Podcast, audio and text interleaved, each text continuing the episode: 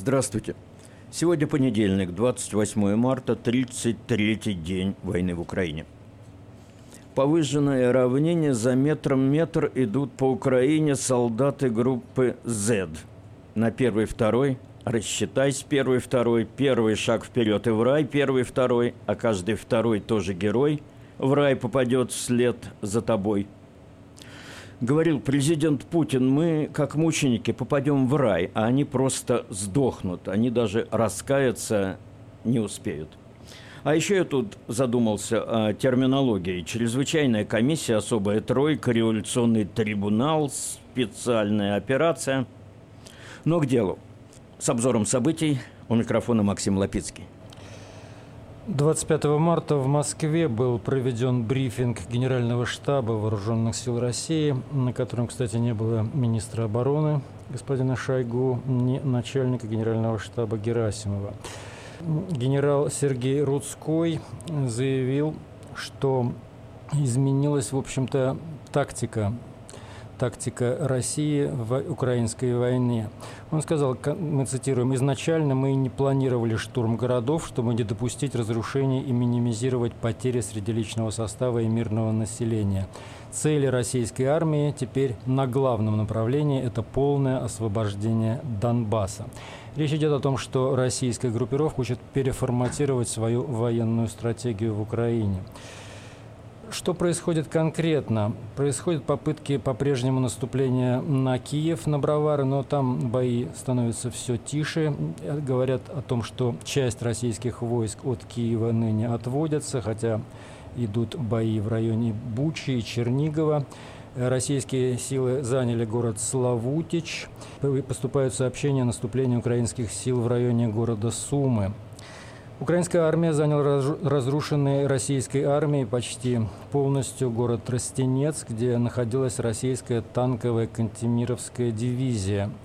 Россия выводит войска от Сум и намерена перегруппироваться и перебросить их, как предполагается, южнее Харькова. Предполагается, что там российские войска предпримут попытку окружить крупную группировку украинских войск у границ Луганской и Донецкой области – в районе города Изюм продолжаются очень интенсивные бои, а тем временем украинские войска тоже продвинулись от Харькова и разгромили российскую батальонно-тактическую группировку в районе Гусаровки. Уничтожено и захвачено 60 единиц российской бронетехники. В Мариуполе продолжаются активные бомбежки и продолжаются забросы города ракетами. Там сейчас находится 160 тысяч мирных беженцев, людей, вернее, жителей города, которые, которых очень хотят эвакуировать, но по-прежнему это представляется большой проблемой. Российская армия, российская сторона препятствуют созданию гуманитарных коридоров. В эти выходные был произведен обширный ракетный обстрел Львова. 80 ракет, как сообщает э, украинская сторона, были выпущены по Львову. Из них до города долетело лишь 8 штук. Э, и они попали в нефтеналивную, в нефтеналивную базу и в завод по ремонту танковой техники. Несколько слов можно сказать о том, что происходит здесь, в Швеции, в Стокгольме. Вчера состоялся концерт в поддержку Украины с участием киевского струнного ансамбля «Киевские солисты». В Стокгольме в минувшую субботу также прошел аукцион в поддержку Украины «Art for Ukraine». По предварительным данным, там продана работа на сумму в 220 тысяч крон. Это новости на сегодня из Стокгольма. Эхо Стокгольма продолжает свой выпуск. Ольга Максе рассматривает варианты устранения президентов по версиям украинских и российских спецслужб. Утечки информации в прессе, исследователи диктатуры, мнения журналистов местных и зарубежных. Совершенно очевидно, что война в Украине – это личная война президента России – это не снимает вины за военные преступления с его генералитета, полковников, артиллеристов, летчиков, саперов и даже подневольных юных солдат срочной службы. Все они оккупанты и убийцы. Но нет на свете более ненавидимой всем цивилизованным миром фигуры, чем Владимир Путин. Так желали смерти, наверное, только Гитлеру, с именем которого именно в контексте пожелания смерти сдавались в плен немецкие солдаты. Гитлер – капут. В первые дни войны в Украине российский бизнесмен, проживающий в США, Алекс Кананыхин, предложил награду в 1 миллион долларов за арест российского президента как военного преступника. Я обещаю заплатить 1 миллион долларов любому полицейскому, который выполнит свой конституционный долг и арестует Владимира Путина как военного преступника по российскому и международному праву, написал бизнесмен на своей странице в Фейсбуке. Текст сопровождался фотографией в стиле Дикого Запада с фразой «разыскивается живым или мертвым». Сообщение это было удалено социальной сетью, о чем сам Кананыхин, бывший банкир и бывший член политического окружения бывшего президента Бориса Ельцина, сообщил в более позднем сообщении, повторив текст, но без иллюстрации. Как этнический русский, писал он, я считаю своим моральным долгом содействовать денацификации России. Я буду продолжать помогать Украине в ее героических усилиях противостоять натиску путинских полчищ, написал он в своем предложении о вознаграждении. Путин не является президентом России, потому что он пришел к власти в результате спецоперации по взрыву жилых домов, а затем нарушил Конституцию, отменив свободные выборы и убив своих оппонентов, также написал бывший россиянин-миллионер. И он не одинок – Российские олигархи ищут способы повлиять на находящегося в изоляции президента Российской Федерации Владимира Путина или пути его физического устранения. Об этом сообщает Главное управление разведки Минобороны Украины, а публикует это сообщение интернет-издание «Цензор.нет».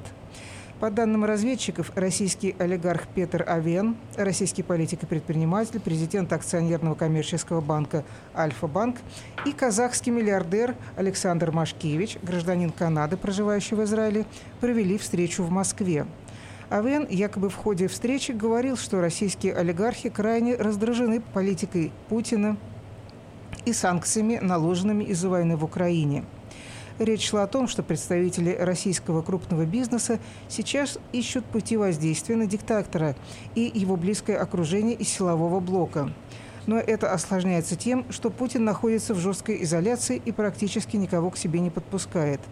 В первую очередь олигархов, которых он считает ненадежными. Впрочем, крупный российский бизнес уже готов к самым радикальным шагам – Отдельные олигархи даже обсуждают оплату физического устранения Путина, сообщили в разведке. Путин это знает. Он напуган и нуждается в круглосуточной охране. За Владимиром Путиным охотятся убийцы, пишет шведский вечерний таблоид «Экспрессен». Владимир Путин, возможно, начинает жалеть о том, что несправедливо захватил Украину, пишет шведская газета. Он не только войдет в историю как отвратительный военный преступник с кровью детей на руках, он рискует стать историей очень скоро все чаще появляются сообщения о далеко идущих планах покушения на российского диктатора, и его телохранители вынуждены усилить и без того усиленную охрану ненавистного и презираемого деспота с заплывшими глазами, грубым носом и лысеющей головой. Разведывательная служба Украины раскрывает, что несколько представителей российской элиты вынашивают далеко идущие планы по убийству своего президента. Один из упомянутых способов убийства – отравление – но не удивляйтесь, если отчаяние, отчаяние станет настолько велико, что кто-то попытается застрелить его или взорвать Путина, подобно тому, как 20 июля 1944 года полковник Клаус Шенк фон Штауфенберг заложил бомбу рядом с Адольфом Гитлера, и тот чудом остался жив. Владимир Путин был параноидальной и маниакальной фигурой еще до незаконного вторжения в Украину, и он не стал лучше в своем намерении полностью угробить свою родную страну Россию с точки зрения экономики и репутации. В то же время следует помнить, что распространение такой информации в интересах украинских спецслужб, поэтому ее следует воспринимать с известной долей сомнения. Однако не стоит сомневаться, что есть много россиян, которые хотели бы, чтобы их диктатор был стерт с лица земли. Путин прекрасно знает, что его презирают и ненавидят, и с тех пор, как он пришел к власти в 2000 году, он почти помешан на своей личной безопасности. Все диктаторы обычно такие. Путин окружает себя специально обученными телохранителями, которым якобы нравится называть его мушкетерами, хотя они явно не обладают благородными идеалами французских пехотинцев, вооруженных мушкетами в XVI-XVII веках. Телохранители Путина подбираются буквально поштучно после тщательного отбора, и считается, что они обладают такими качествами, как оперативная психология, физическая выносливость и способность не бояться холода и жары, пишет газета «Экспрессен». Говорят, что на протяжении многих лет Владимир Путин пять раз становился объектом покушений, и его последние злодеяния лишь увеличивают риск того, что на него снова будет совершено покушение. Было бы наивно предполагать, что аналогичные меры не пытался предпринимать Кремль в отношении лидера Украины. Россия планирует убийство президента Украины Владимира Зеленского. Об этом писала британская газета «Таймс» еще в конце февраля этого года. Более 400 российских наемников находятся в Киеве с целью убийства президента и подготовки захвата власти России, сообщало британское издание. По сообщениям, эти 400 человек были доставлены в Киев из какой-то африканской страны. Считается, что все они российские наемники из так называемой группы Вагнера, частной военной компании, которой руководит один из приближенных президента Путина. Это следует из информации, представленной газете «Таймс». Агенты получили задание убить президента Владимира Зеленского и свергнуть правительство. Всего в расстрельном списке числились 23 человека, включая премьер-министра Дениса Шмахала и мэра Киева Виталия Кличко, бывшего чемпиона мира по боксу в тяжелом весе. По данным «Таймс», Путин решил повременить с отдачей приказа об убийстве в ожидании переговоров между российской и украинской делегациями. Но, как сообщается, он, тем не менее, пообещал крупное денежное вознаграждение за завершение «миссии» в кавычках в течение нескольких дней. В субботу утром, 26 февраля, по данным газеты «Таймс», президент Зеленский и его правительство получили информацию об этих планах, а затем в течение 36 часов украинцы прочесывали столицу, чтобы найти российских диверсантов, пишет газета. Во время обыска города жители попросили не выходить из дома. Поиск тех, кого называют российскими диверсантами, привел, по словам украинских властей, к нескольким смертям и арестам. По данным источника «Таймс», от 2000 до 4000 человек прибыли в Украину из России в январе. По сообщениям, наемники получили информацию о вторжении еще в декабре, за несколько недель до того, как российская армия получила приказ о наступлении.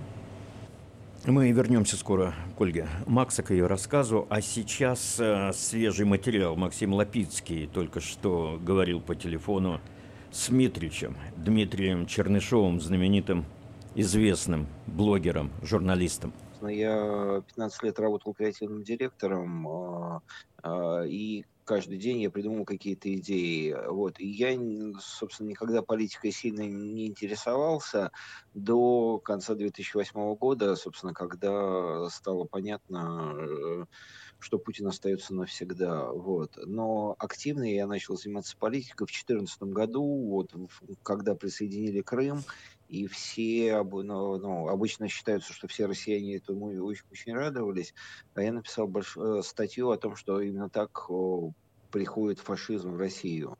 Э, в 2018 году я объявил Путину личную войну и вел большую кампанию против него, потому что в 2018 году были выборы.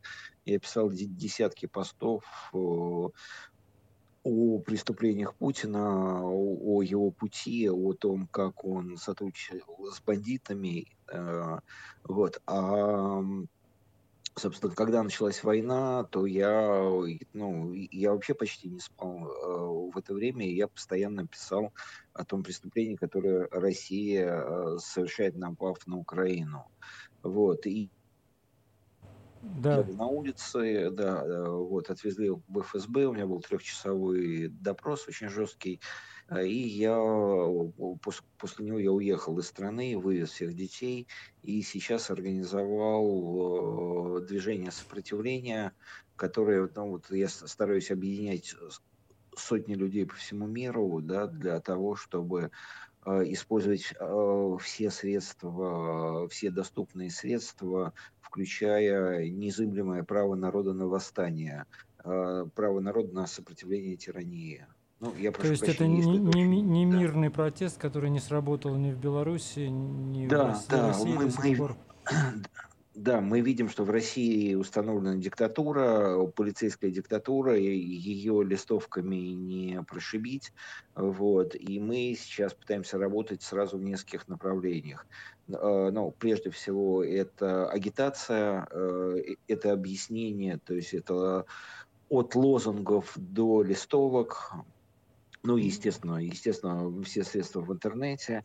Важнее, важнейшая часть – это Деанон – да, то есть просто силовики такие смелые исключительно потому, что они думают, что прозрачность, она только в одну сторону, что, она, что они видят всех, а их не видит никто. Как только их имена, место работы, э, машина, дача попадают в интернет, их э, энтузиазм сразу резко снижается. Вот.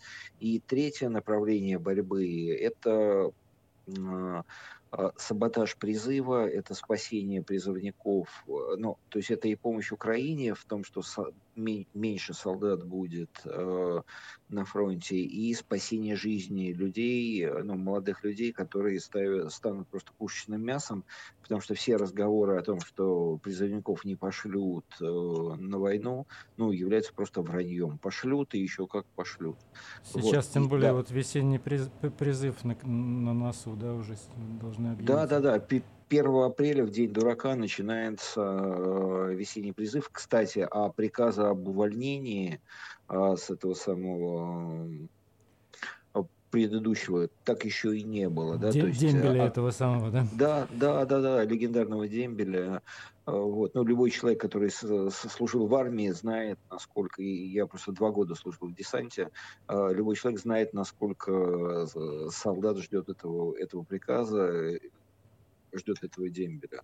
Вот. Поэтому ну, мне, мне неудобно рассказывать, я, я не хочу рассказывать о всех идеях, над которыми мы сейчас работаем, но я еще раз говорю, что мы э, не, ограни... не будем ограничиваться мирными, мирными акциями протеста. Где протесты, по-вашему, важнее? В Москве, в Питере или в каких-то других городах России?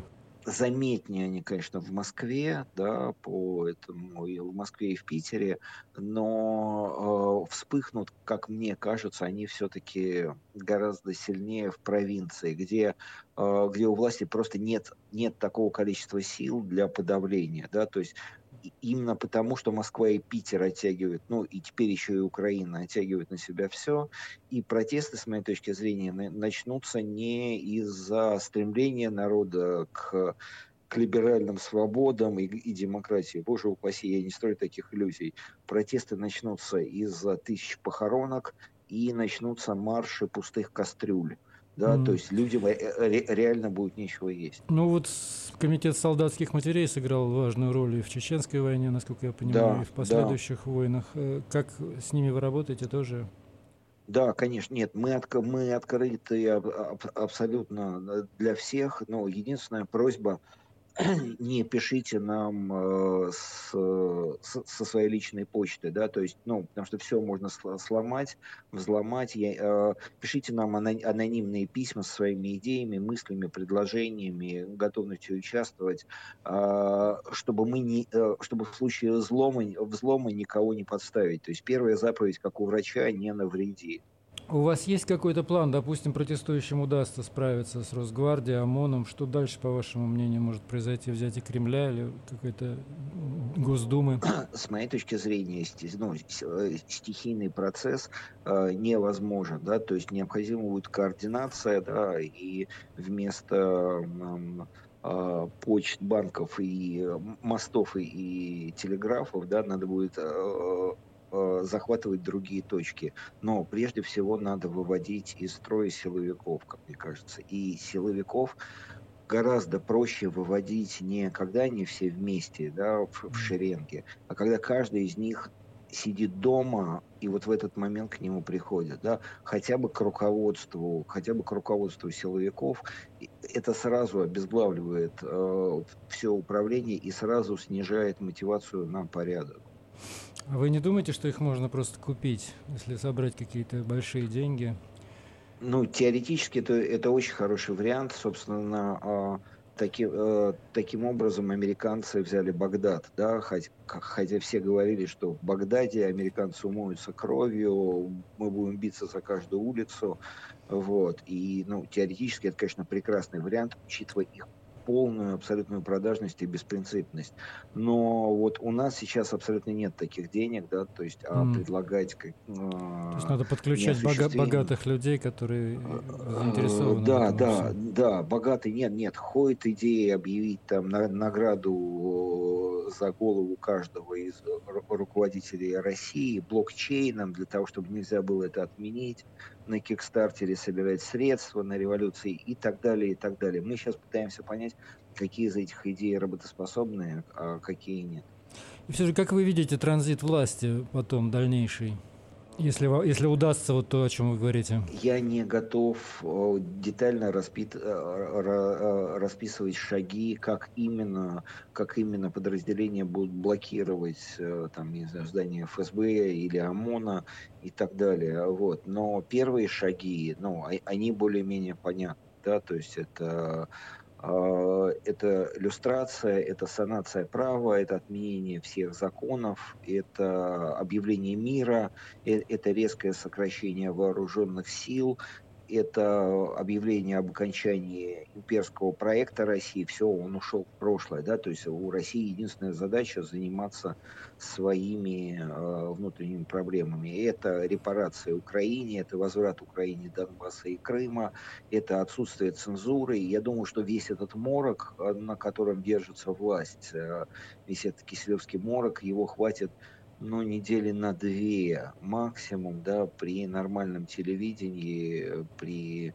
конкурентоспособном телевидении, когда будут показаны и рассказаны о, о, обо всех преступлениях этой власти. То есть нет, первые шаги понятны. Как конкретно будет происходить, да, какая рота, э, первая колонна марширует, вторая колонна марширует. Там, ну, а вы считаете, что в России сейчас готов. есть активные люди, которые действительно могут все вот это сделать? Потому что многие, я так понимаю, уехали, ведь сейчас очень да, многие, да. кто, кто, кто что-то говорил вообще до сих пор. Вот вы, например, активно боролись с системой, но сейчас такие новые законы приняли они, что многим пришлось уехать.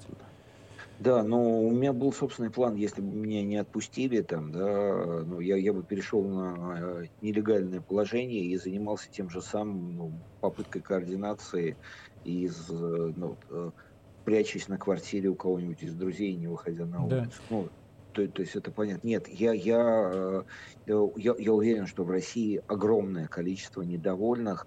Вот, и одной из задач движения сопротивления является э, э, переагитация армии, да, вот, перевод армии на свою сторону, потому что десятки тысяч солдат, которые видели все это изнутри, которые видели, как к ним как к ним относится военное руководство, они являются бесценной абсолютно базой для для, для, для недовольства и протеста, и потом, да, но, да. Но, но перемены должны какие-то осуществлять какие-то интеллектуалы, типа, я не знаю, а, кто нет, я, в России способен а, именно структурировать, а, структурировать систему а, перевода, а, то, о чем мы да, говорили. Да.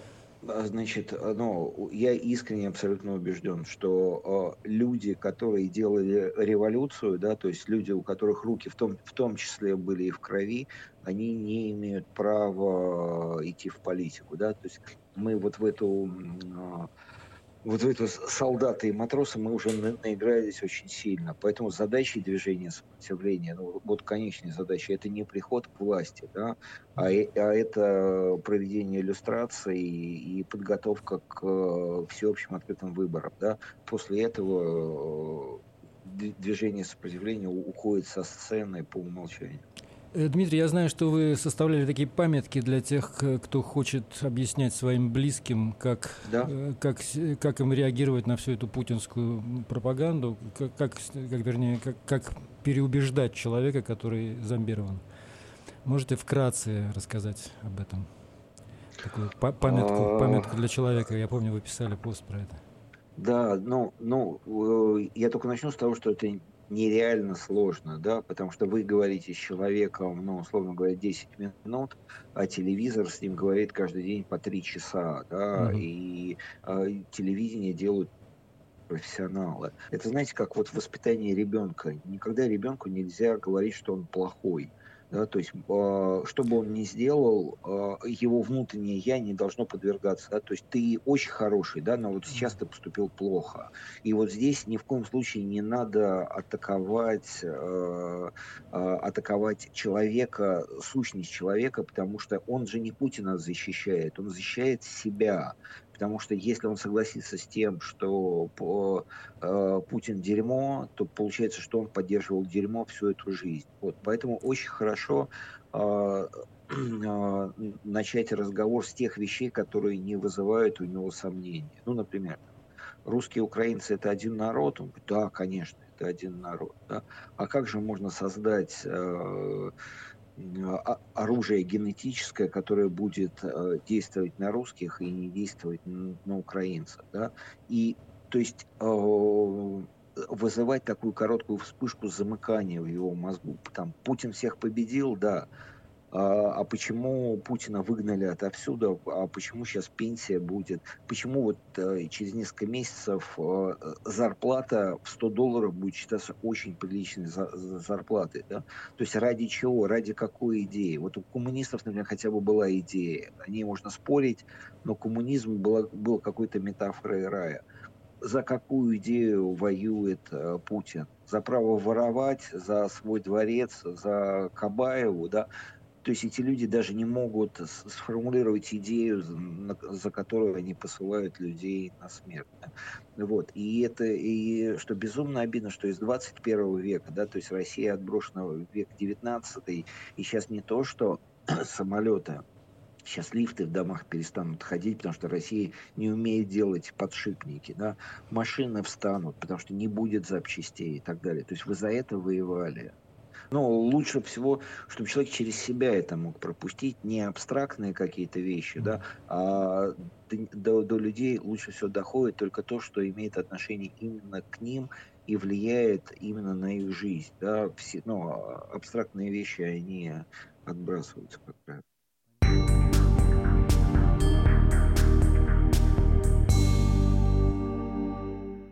Вы слушаете «Эхо Стокгольма». Нас можно найти на платформах SoundCloud, Telegram, Facebook «Эхо Стокгольма», Twitter. Мы вещаем на коротких волнах в диапазоне 31 метра на частоте 9670 килогерц. Выходим в эфир 21.00 по Гринвичу, 22.00 по Стокгольму, 24 4 часа по московскому времени ежедневно. Но ну, вернемся к рассказу Ольги Макса. Спасибо. Американская злоба на иностранного демона редко была как настолько мощной, как нынешняя зацикленность на Владимире Путине. Он Мао Цзэдун или Фидель Кастро нашего времени, наш Каддафи, Саддам или Хамини, злой и, возможно, безумный тиран, олицетворяющий все, что мы ненавидим и боимся. Так пишет американское издание «Политико». После вторжения в Украину многие были убеждены, что мира в мире не будет до тех пор, пока Путин жив и у власти. В некоторых кругах призывы убить иностранного лидера могут считаться безрассудными. Логика проста. Если Путин – это проблема, то тогда нужно «уничтожить» в кавычках Путина. И проблема исчезнет.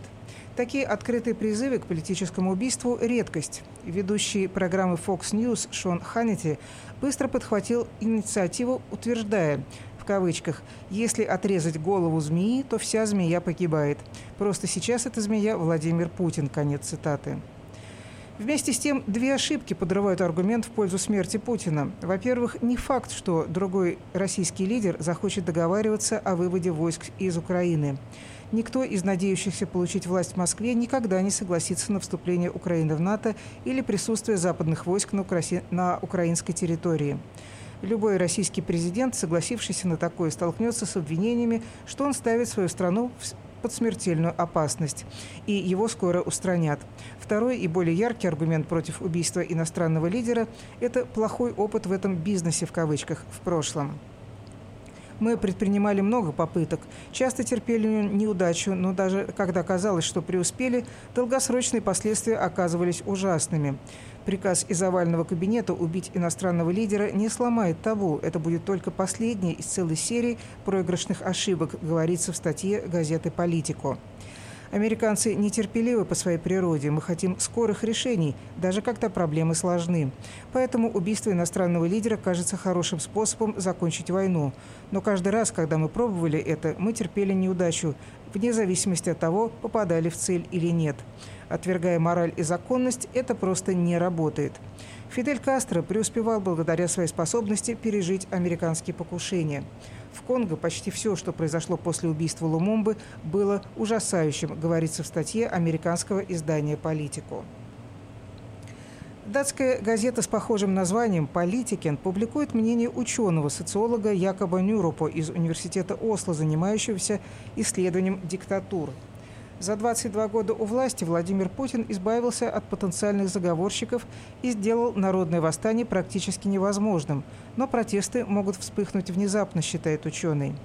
Многие люди во всем мире надеются на что тем, что, что тем или иным способом удастся остановить деятельность Владимира Путина в качестве руководителя России. В исследованиях диктатур случаи принудительного смещения авторитарных лидеров с их постов делятся на две основные группы в результате переворота и революции. Переворот означает, что вождя свергает кто-то изнутри системы. Исторически это самый вероятный способ избавления от диктатора. Но что в исследованиях диктатур говорит за и против заговора против Владимира Путина? Очень большим аргументом против попытки переворота является то, что его вероятность уменьшается с годами. А Путин находится у власти 22 года. Вероятность переворота максимальна в первые годы правления. Потом лидеру обычно удается избавиться от тех, кто потенциально может его сместить. Кроме того, диктатор с годами обычно делает так, чтобы вся верхушка лично зависела от него, продолжает Якоб Нюруб, который считает Владимира Путина прекрасным тому примером. Все окружение Путина обязано ему своими доходами и своим положением, а кроме того, они его все боятся. Три бывших министра сидят в тюрьме, с ними поступили жестко и даже жестоко, и такая судьба, разумеется, заставляет других задуматься. Что говорит в пользу попытки переворота? Продолжаю цитировать. Часть контракта между элитами и Путиным заключается в том, что они получают свою долю власти и экономических ресурсов посредством коррумпированной и клептократической системы. Как только у Путина не останется ресурсов для его окружения, контракт будет разорван. Окружение начнет думать, есть ли альтернатива. Можно ли свергнуть Путина и избавиться от санкций так, чтобы по-прежнему иметь доступ к деньгам из российского бюджета. К тому же идет война, которая, очевидно, не слишком успешна для Путина и может стать катализатором переворота. Есть обстоятельства, пишет Якоб Нюруб, исследователь издания, которые говорят в пользу народного восстания, в том числе грозящая экономическая катастрофа, вызванная санкциями и бойкотом российского рынка многими западными фирмами. Ситуация может измениться, если мы увидим массовую безработицу, отсутствие доступа к современной электронике, другим предметам роскоши и даже базовым предметам первой необходимости. Население готово мириться с трудностями до определенной черты. Если у него вдруг больше ничего не останется, цена выхода на протест покажется не такой высокой. Спасибо Ольге Максе, которая познакомила нас со всеми этими удивительными версиями. Ну и по теме фрагмент интервью Владимира Зеленского четырем российским независимым СМИ – да, вот, э, ну я слышал много этих различных мыслей по поводу того, что устранение планируется мое, и было, ну там, наверное, было несколько попыток этого разными людьми, вот. Да это не важно, Сереж, я в курсе, что я могу не дослышать, но смысл любого слова я хорошо понимаю. Вот. По поводу устранения того или иного. А, значит, я очень спокойно к этому отношусь. А, какие-то, в общем, э, группы людей отправлялись, начиная с политических, это если говорить про политическое устранение мое, это, значит, была группа всякая вот эта вот Медведчуковская и так далее, э, кумы э, действующего российского главы, вот, а они находили политические форматы устранения, как то на местных выборах, было очень много пропаганды различные, и ослабление местной власти. Одна из главных была причин после моей победы на президентских выборах и э, партии. Э, партии сегодня монобольшинства. Э, в общем, они понимали, что центральная власть теряется от такого крепкого, я бы сказал крепкого достаточно влияния российской политики на украинскую политику. Она была, и была мощная достаточно. Вот. Я, они, они избрали другую тактику, тактика победы в регионах. Почему? Потому что э, регионально э, что происходит, как я, я не знаю, как это у вас до конца, глубоко не знаю, я думаю, вы меня поправите, но что было у нас? У нас на местах долгое время существовала мажоритарная система, а на местах, как правило, это, да, э, вот в выборах в парламент, а на местах, как правило, были э, те или иные группы финансовые, политические, такие, скажем так, закоренелые, я бы их назвал, политики, которые влияли и на правоохранительные органы на местном уровне, и на, на политику, на, да на все. И, соответственно, вы можете выигрывать и контролировать в нормальном, в демократическом смысле слова, контролировать власть, центральную власть, иметь те или иные полномочия, которые вам народ на легитимных, э, справедливых выборах дал, но на местном уровне, можете ничего не решить. То есть вы можете делать реформу, которая просто туда не доходит. Знаете, такой очень друж, политический друшлаг. Значит, тебе кажется, что ты сейчас пришел, у тебя куча идей, амбиций, огромная энергия и достаточно молодые люди. Я сейчас не про возраст, а про команду людей с, головой молодой, да, вот, и светлой. Но ты не можешь добежать до регионов, потому что просто там все это заблокировано. Поэтому они избрали такую тактику, они регионально оставили, э, оставили большое, большое влияние. Большое влияние. Мало того, нам известно, как они там пробовали скупать франшизы других партий на местном уровне. Денег там а, много, и, насколько мне известно, Российская Федерация по тем или иным каналам всегда всегда помогала этой политической структуре. Затем а, первые шаги мы видели в тех или иных советах, районных или областных, они выходили с какими-то ультимативными вещами. Это я по поводу политического устранения. Где-то там заблокировать, где-то снести представителей правящей партии, ну и так далее и тому подобное. Где-то, в общем, а, вводить те или иные значит, э, аспекты, что та или иная реформа не должна действовать так, как у нас путь к децентрализации власти, мы тут на месте сами, сами разберемся. Такие вещи были с местных, в общем, это была их идеология, и с местных советов пойти дальше к перевыборам в парламенте.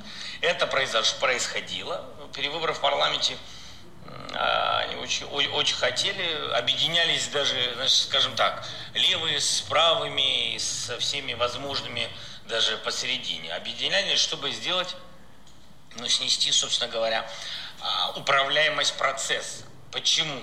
Потому что мы сейчас плавно перейдем и там, к, не знаю, к домыслам или к реальности физического устранения. Потому что когда э, нестабильная ситуация в стране, нестабильная экономика, все валится, хаос в, в, э, в Верховной Раде. У нас демократия в Украине, вам это хорошо известно, и у нас там какие-то забастовки начинаются, и пошло э, с, с этих местных советов к земельным реформам, а с земельных реформ к банковских реформам, это то, что мы проводили и провели, к, к управлению водными ресурсами, очень много вещей сделали, которые, к сожалению, сейчас в силу войны отложены, отложены на полку, даже которую не видно в нашей, так сказать, а, сегодня комнате вот, чуть дальше отложено, но все это, конечно же, придет. Ну и, в общем, эта дестабилизация нужна была только для того, чтобы, имея крепкую региональную силовую управляемость, перейти к тому, чтобы партии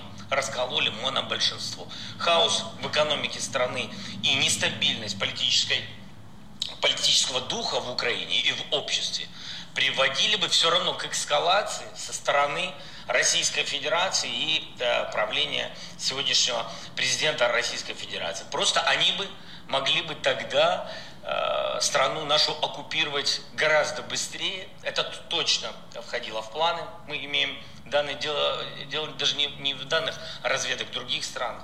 Прежде всего, наши разведки, прежде всего, нашего понимания вообще культуры и духа, как вообще к политике Украины относятся. То, что, к сожалению, не видит самостоятельность Украины – это вообще вся трагедия наших э, с вами, я не знаю, можно ли говорить с вами, наверное, с вами, да, потому что вот два общества есть, прежде всего это народы, а потом уже власть.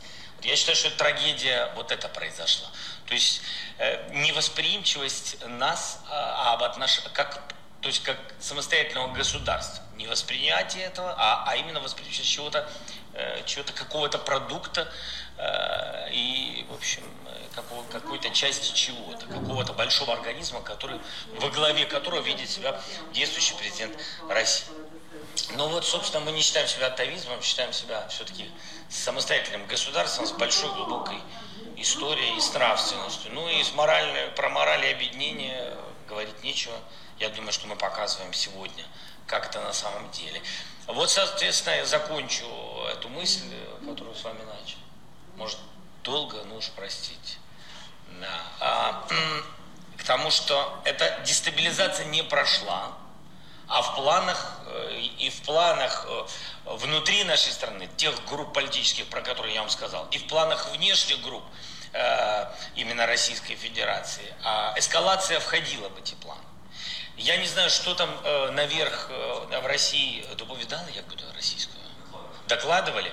Значит, я не знаю, что там докладывали наверх, но я думаю, что сказали, что мы вас тут ждем, ждем с цветами, с улыбками.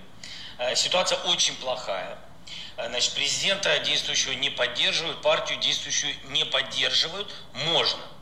Я уверен в этом на 99,9%. Я просто так бы не бросался бы словами в данной ситуации. Ну вот, собственно, и вот, и, э, так говорилось, лед тронулся, господа. Вот. И тогда уже, когда увидев, что немножко не так идет, Э, естественно, параллельный, параллельный выход, конечно же, был э, максимально нейтрализовать тех, кто стабилизирует ситуацию во власти. А когда война, ну кто может гарантировать стабильность? Может только президент, потому что военное положение в силу полномочий, в силу действующего законодательства независимой Украины. Вот так.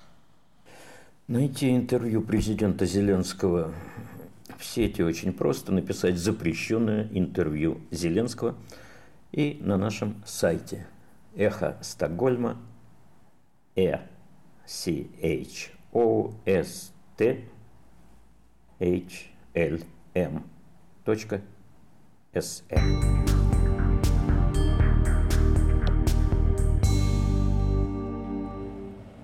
Общество Поленица – один из множества открытых в Швеции пунктов помощи украинским беженцам, официальное число которых перевалило в Швеции за 20 тысяч, а общее число беженцев из Украины подходит к 4 миллионам. Поляницу организовал Александр, с ним разговор чуть позже. Его пункт сбора помощи беженцам, огромный склад вещей, одежды, обувь, игрушки, предметы личной гигиены – там я встретил двух совсем молоденьких сестер с тремя малышами. Они бежали из Украины, мужья остались там. У одного из них под Луганском погиб уже брат. У трехлетней девочки по щекам все время текли слезы. Я не записал на магнитофон разговоры с сестрами. Очень приветливые, они отказались говорить со мной на языке агрессора. Старшая учительница хореографии по специальности сказала, что прекрасно понимает цели и задачи радио «Эхо Стокгольма», доносить до людей правду без цензуры. Но не говорить по-русски, это, как она сказала по-украински, я понимаю немножко, моя стратегия, говорит, такую выбрала она. Свою точку зрения на этот вопрос и стратегию высказал президент Украины Владимир Зеленский. Мы говорили сегодня с нашими военными в Мариуполе. Знаете, с нашими героями, которые защищают этот город – мы говорили на русском языке, потому что в Украине нет и никогда не было проблемы языковой. А вот теперь вы, российские оккупанты, эту проблему создаете. Это вы делаете все, чтобы наши люди сами уходили от русского языка, потому что русский язык будет ассоциироваться именно с вами, только с вами, с этими взрывами и убийствами, вашими преступлениями. Вы депортируете наших людей. Вы травите наших учителей. Вы заставляете их повторять все за вашими пропагандистами. Это вы захватываете в плен наших мэров и украинских активистов. Это вы расставляете на оккупированных территориях бигборды с призывами, сегодня они появились, появились, не бояться говорить на русском языке. Не бойтесь говорить. Просто подумайте, что это значит. Там, где русский всегда был частью повседневной жизни, как и украинский язык, на востоке нашего государства. И там, где вы превращаете мирные города сегодня в руины. Россия сама делает все, чтобы на территории нашего государства состоялась дерусификация. Вы это делаете за одно поколение и навсегда. Это еще одно проявление вашей самоубийственной политики.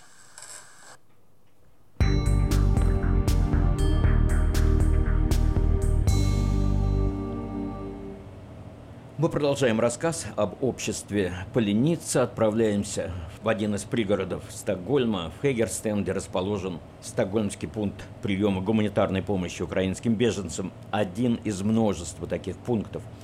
Прежде в Хегерстене размещался большой магазин Second Hand. Сейчас там работает десяток волонтеров, которые сортируют постоянно прибывающие вещи. Поток непрерывный. На дверях список вещей первой необходимости – от одежды уже некуда деваться, нужны сейчас главным образом детские вещи и предметы гигиены. Беженцы ходят от вешалки к вешалке, от стеллажа к стеллажу.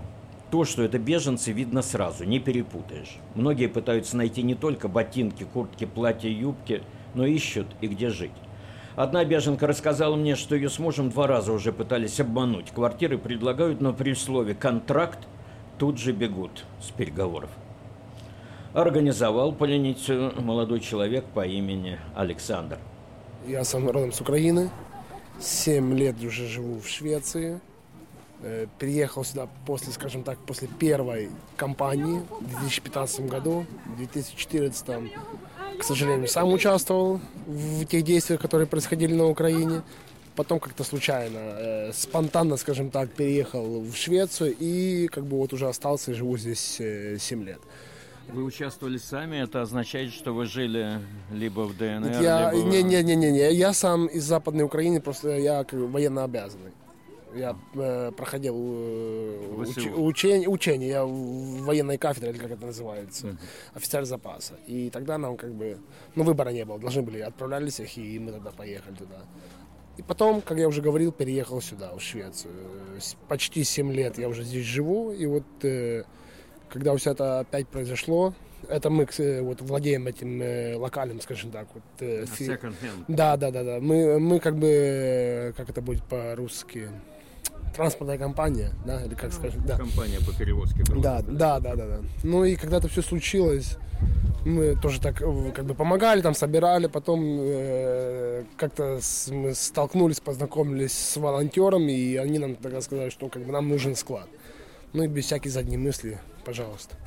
И вот начали вот э, как бы э, вот, заниматься таким, э, таким делом, как э, помогать людям украинским, которые приезжают с Украины сейчас, потому что очень много приезжает. У нас по 270, по 300 человек в день. И есть такие люди, которые приезжают просто с рюкзачком и документами. По 230-270 вы имеете сюда, в Стокгольм? В день к нам приходят. К вам только? Да, только к вам. Только. У нас девушки записывают волонтеры по 200. Откуда волонтеры взялись? Это вот так все как-то собрались. Мы, у них волонтерская организация большая есть на Свеавегене. И там я с ними познакомился, в принципе. Ну, как я уже сказал, что им нужен был еще склад, который можно будет как бы ближе где-то к городу, чтобы можно было это э, сделать э, выдачу одежды, э, гигиены, там необходимых э, средств. Ну, без задней мысли сразу отдал, говорю, пожалуйста, занимайтесь, я буду помогать. Э, и сейчас помогаю. И вот так это все как-то потихоньку, быстренько настроилось что собрали волонтеров, кто желающие, какие были, что, пожалуйста, подходите. И довольно-таки многое количество людей собрали.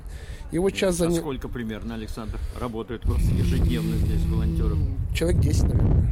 И все Украины или русскоязычные? Э, ну, русскоязычные, но все с Украины. Все Есть Украины. русскоязычные, украинскоязычные. Все это делается бесплатно, никто ни за это ничто не платит, никто не требует никаких денег. Все это делается просто для того, чтобы в какой-то момент это все прекратилось, скажем так. Потому а что Second Hand работает как работал? Нет, нет, нет, нет. нет. У, нас, у нас Hand, сам Second Hand был три года назад здесь. Потом мы его закрыли. Это, этот помещение, это помещение использовали для сохранения вещей для хранения вещей. Там, как, как если склад. да, как склад, да. И, и сейчас как бы он не был очень полный, потому что мы переехали в другой склад, а это как бы еще сохраняли. Ну и быстренько все, что было здесь отсюда убрали, там разделили. Потому что это вот то, что видите здесь, это только половина. Там сзади еще половина склада есть. То есть это как-то... все да. помощь, а не на продажу. Да, не, не, не, вы что? Беженцы приходят да, сюда. это все бесплатно. Bеженцы приходят сюда, и они выбирают то, что им нужно. То, что им нужно, конечно. Ну, все то, что нужно. Я слышал, что во многих местах уже даже прекратили принимать одежду, да? Да, это, кстати, да, и мы не очень сильно принимаем это. Э, как бы мы принимаем, но говорим все время людям, что если будете хотеть, э, будет возможно еще что-то привезти, привезти, оставьте, если у вас будет желание, то, пожалуйста, не вещи. А вот э, засобы гигиены, первая необходимость, вот зубные что, щетки. Что это за гигиена? Зубные щетки, пасты зубные, э, памперсы детские, женские, не знаю, можно ли это говорить, женские прокладки там вот. Ну, ну да, ну вот такие вещи, потому что реально с, самих вещей довольно, ж- ну, как бы, мы сейчас как бы в этом не нуждаемся. Есть потом, чтобы я не совралась, еще у меня три машины стоит груженных, которые ждут, когда будем разгружаться. И, ну, вот занимаемся таким, стараемся как бы помогать э, людям, чтобы если, если это дает какую-то помощь людям, которые требуют, э, нуждаются в помощи, пожалуйста, приходите, все, что вам нравится, никто вас не заставляет что-то отдельное брать. Заходите, выбирайте, вам это понравилось, пожалуйста, берите и пользуйтесь на здоровье. Александр, ну пока я вижу приход больше, чем расход. Да.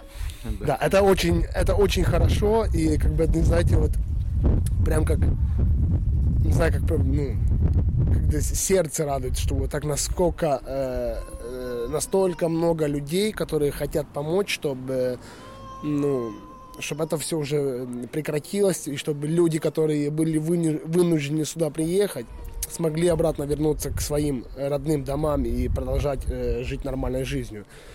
Э, ну, я понимаю прекрасно, что есть люди, те, которые, может, и хотели переехать или хотят переехать с Украины, но есть люди, те, которые были вынуждены покинуть свой дом, которые не хотят, не хотят нигде жить, кроме как своего родного дома. И вы, Александр, очень прилично разговариваете по-шведски, и вы здесь общаетесь со шведскими людьми, которые да. привозят помощь. Что они говорят? по-разному. Э, Когда вот спрашиваешь, э, очень спрашиваешь людей, как, ну, зачем мы это делаем, просто вот то, то, что я сказал уже, что хотим, чтобы это все закончилось. Э, Приходят уже люди, и они как бы очень сильно удивлены, что как эм, мы вот так организовали это все бесплатно, мы, не, мы как бы свои личные деньги сбрасываемся, там вот, чтобы как-то это все с этим всем справляться. И они удивляются, потому что как бы, ну, это мое мнение, что как бы для шведских людей это как-то чуть-чуть странно выглядит, что так быстренько все собрались, все работают абсолютно бесплатно, все работают из-за того, что хотят помочь, никто не говорит о каких-то там э, деньгах, чтобы надо было оплачивать. Все просто хотят помочь э, украинскому народу. И очень много шведов э, удивляются, что вот э, какие украинские люди э, молодцы, что так быстренько все смогли организовать. э, и, ну и помогать людям, которые сюда приезжают, скажем так. Я считаю, что чтобы как-то, чтобы, скажем так, чтобы политики работали более эффективно и более умно, то этого можно было избежать. Потому что, в принципе, с 2014 года это все и началось. И тогда первые дни, первые недели погиб- погинуло очень много людей. И как бы э, украинский народ как-то то, в принципе, пережили, да, но, конечно, это все пережили очень тяжело. А сейчас, когда это все уже опять произошло, то как бы у людей терпение лопнуло, скажем так. И уже простой дедушка, э, который, ну, как бы уже ему надо быть на пенсии, он готов брать оружие в руки и воевать, к сожалению. И бабушка. И баба- да, и Которой- бабушка, да, которой согла- 102 года, она Сог- говорит, что она была бы на два года помоложе, она бы тоже взяла автомат и пошла. Согласен, сог- согласен, согласен. Ну, печально, но посмотрим.